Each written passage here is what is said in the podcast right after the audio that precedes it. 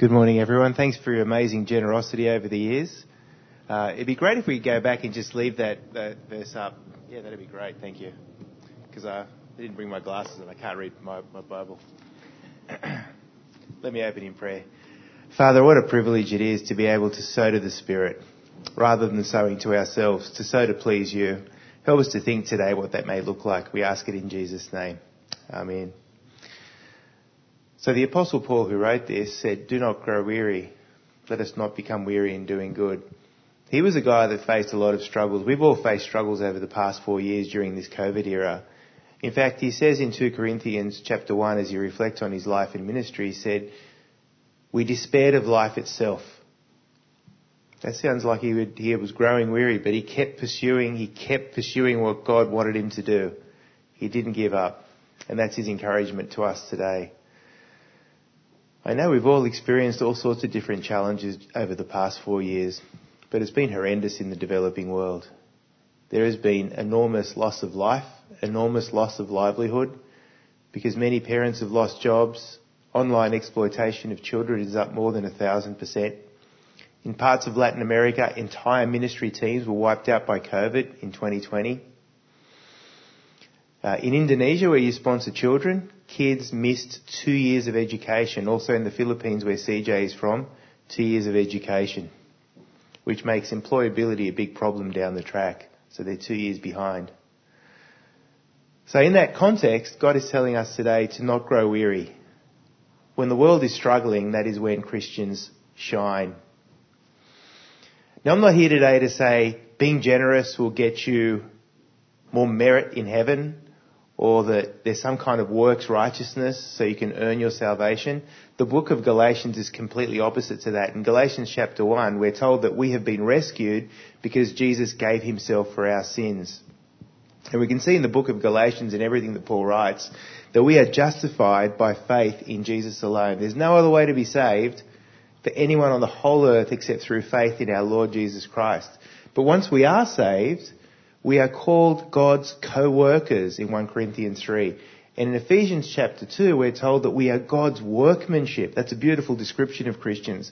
Created in Christ Jesus to do good works, which God had prepared for us in advance to do. So I want us to consider what good works may be. And I'm going to look at a Greek word today. And the reason I'm going to do that is because I'm Greek. I still think in Greek. The New Testament was written in Greek. And sometimes I notice things in Greek. I didn't speak English until I went to kindergarten. And in fact, as I get older, I'm reverting back to the Greek. I'm forgetting English words. And there's a root word that we're also going to see in Galatians chapter 9 today and Galatians chapter, sorry, Galatians chapter 6 verses 9 and 10.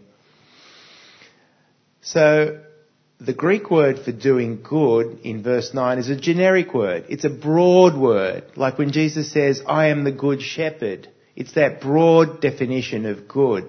Let us not become weary in doing good in all sorts of ways. But then in verse 10, as we have opportunity, let us do good to all people. That is a more narrow word. That's the word agathos. Now you know in Mark's gospel when the guy runs to Jesus and he falls at his feet, he says, good teacher, what must I do to inherit eternal life? And Jesus says, why do you call me good? Only God alone is good. And it's that same word, agathos. Now that's a bit challenging, isn't it? Because if only God is good, and of course Jesus is pointing to himself as God in the flesh, but if only God is good, then how can we do good? How can we do that same word, that same kind of good? We'll, we'll explore that in a minute and think about that in a minute. But I just want us to consider um, God's amazing generosity and goodness in our lives. Let's think about how God has been good to us. Let's think about how God has shown his goodness to us. Well, you exist. There's no reason why you exist except out of God's love and generosity. He has given you life. He has given you being. He has given you every breath, every heartbeat. He's given you family. He's given you joy. He's given you a church family. In fact, you're living in Australia, where the richest people, the richest time in human history. God is a generous God. God blesses us extravagantly. I've been alive for 59 years. I didn't do anything to deserve that. That is just God's amazing generosity. And I think that's what that second word, good, means. It means generosity. The word agathos, it's got inside it the idea of God's generosity because God is the generous provider. But if only God is good, how can we do good? Well, it's because we are connected to God as Christians, aren't we? We're told in the Bible more than 70 times and also in Galatians that we are, if we trust in Jesus, we are in Christ. We're united to Jesus. Jesus owns us. He says in John 10, He will never let go. He empowers us. He enables us to grow more and more Christ-like through His power in our lives. And also we're told that we're indwelt by the Holy Spirit. So the Holy Spirit lives in us. And in fact in Galatians chapter 5 we are told there is fruit of the Spirit. So, if only God is good, we're able also to do that good because we are connected to the good and generous God of the universe. So who should we do good to? Well, it says in verse 10, do good to all people. And that's what Compassion's ministry does. We do good to all kids, no matter what kind of background they're from. Some Christian kids, where you sponsor kids, many kids in Indonesia, lots of Muslim kids in central Java, in Thailand, lots of Buddhist kids, Hindu kids, kids whose parents practice witchcraft, and that is rampant in Southeast Asia. It almost sounds funny, but I could tell you some horror stories about parents that practice witchcraft. Um, to kids whose parents are drug dealers, do good to all people. Because that's what Christians do. But it says especially to those who belong to the family of believers. And I think in the Greek that's a mistranslation. The Greek there for especially is malista, and that word really means certainly. Now I love the ESV. I just, my son's 18th birthday last night. We had a great time. We bought him an ESV study Bible. He loves it, so it's a great translation. But I think probably here most of the English translations miss it because it kind of implies do lots of good for Christians, and if you've got a bit of time and energy left over, do some good to non-Christians.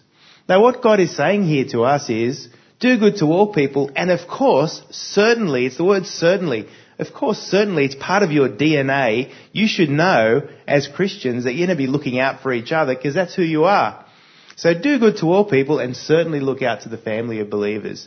And compassion does that too. It shows no discrimination, looks after kids from all sorts of backgrounds, but certainly blesses the family of believers. And in fact, the word there for family is household. And if you think about it, it's a very moving image. We are one big global household with other churches, and some of our churches are doing it tough right now in the developing world. So how do we do good to the family of believers? How do we do good to the household? Well, Compassion works with 8,500 churches of different denominations. We're evangelical, so evangelical churches that proclaim the death and resurrection of Jesus faithfully. And they want to work in their communities and reach the poorest families and the poorest kids, but they lack resources. And so your sponsorship resources those churches to find the most vulnerable kids, so they're grafted into a church community just as CJ was, to be loved and to be reminded that the kids are created in Christ's image. And they are precious to Jesus and Jesus died for those kids. And that's very powerful in the life of a child that feels beaten down by poverty to hear that. So we're doing good to the family of believers by enabling those churches in the developing world to reach those communities. And God is creating, providing an incredible harvest.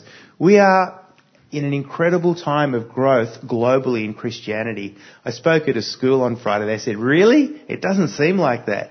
But it's true. In Muslim countries and Hindu countries and all those countries around the world that I spoke of earlier and in the poorest countries on earth, Christianity is growing exponentially. I went on a trip to Indonesia in 2018. I went back in 2020. This is even before COVID.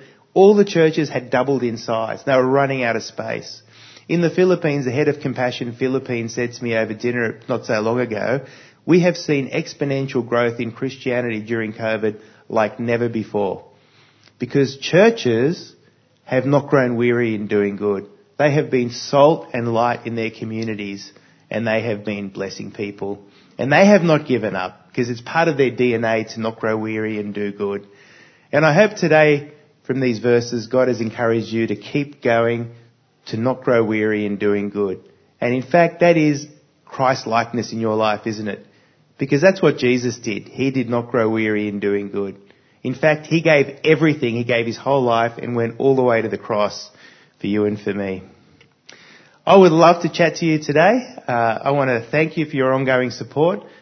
If you want to sponsor a child, I've got profiles of children like Rian. He's an older boy. He's 18 years old. He lives with his grandmother and his grandfather, and he'll graduate either at the age of 20 or 22. Uh, and there are younger children like Violetta, who's about to turn nine years old, and she lives with her mother. Being raised by your grandparents or being raised by a single parent, it's very challenging in the developing world, but we've got the opportunity to get alongside some of these kids and be a blessing to them. So I'd love to chat to you about that afterwards, and thanks Ben for giving me an opportunity to chat today.